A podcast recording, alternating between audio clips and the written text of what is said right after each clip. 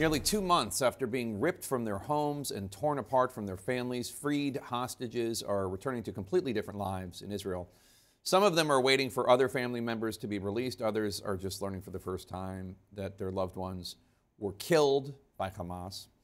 Clarissa Ward spoke with one father, Thomas Hand. You might remember him. He initially thought that his daughter had been killed. He was actually grateful for it because of what he imagined Hamas might do to her. Then he found out that she was alive. And now, nine year old Emily is home safe.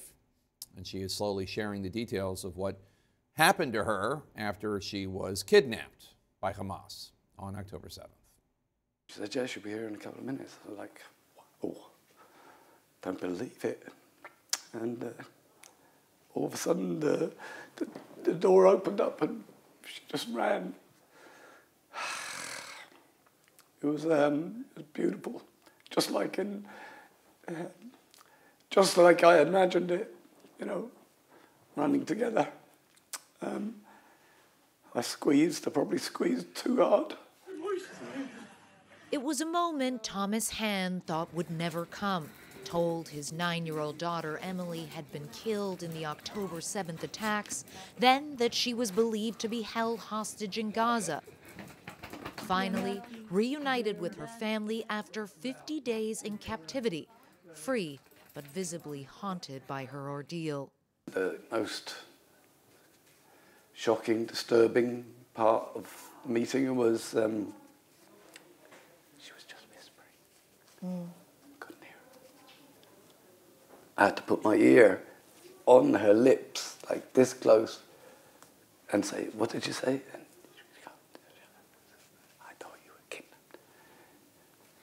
Um, she said, I thought you were kidnapped. She thought I was in captivity. And what has she told you about what she's gone through? I thought she was in the tunnels, but she wasn't in the tunnels. They were actually fleeing from house to house. She doesn't like it to be referred to as Gaza. She says the kufsa, the box. So you have to say, like, how long were you in the box? The kufsa. She said a year. And so, apart from the whispering, that was like a, a punch in the guts. There's that one photograph uh, right after your reunion, mm-hmm. and you're holding her, and there is this sort of seriousness to her facial expression. Mm uh, yeah, she's she's almost staring, isn't she? Uh, she? A little bit of a disconnect with everything going on around her. Has she cried? Oh yeah. Yeah. Uh, last night, she cried until her face was red and blotchy. She couldn't stop. She she didn't want any comfort. I think I guess she's forgotten how to be comforted. Uh, just had to wait until she came out of it by herself. Um, and she knows how to do that. She's a very determined little girl, very strong. I knew that her spirit would get her through it.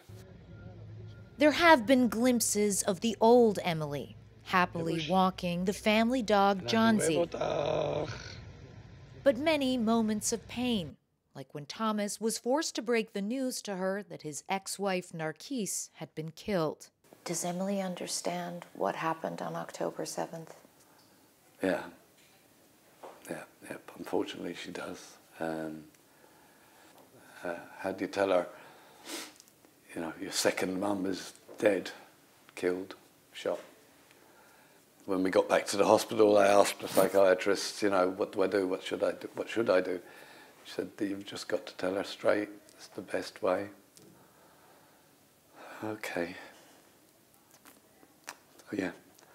That was, that was very hard because we, we told her and, you know, her, her little eyes glazed up and she just went, took a sharp, sharp intake of breath. Terrible thing to tell a child, but um, as they recommend that you have to close the book. It sounds cruel, but you have to stop that hope. So, so you, you, you, you've got to stop that. It has to be final. Narkis is dead. And so, what is the next step now? How long do you stay here? How do you start a new life? The future is obviously get Emily back to health, and we will do that along the way. But the next thing is along the way is that we have to get all the children, obviously, all the women, all the men, all the hostages have to come back. They have to be brought back. Now, Jake, you heard Thomas talking about getting Emily back to health. Now, she is in good physical condition. There's no indication that she was physically abused in any way. She lost a lot of weight. Uh, she was very, very pale. She said that they didn't have enough to eat. But obviously, there is the psychological component here. The very fact that uh, she was only able to whisper because she's so frightened of raising her voice. He said that the only word she appeared to learn in Arabic was the word for be quiet, uh, which gives you an indication of the fear uh, that she was living through. He also talked about how she has very bad head lice.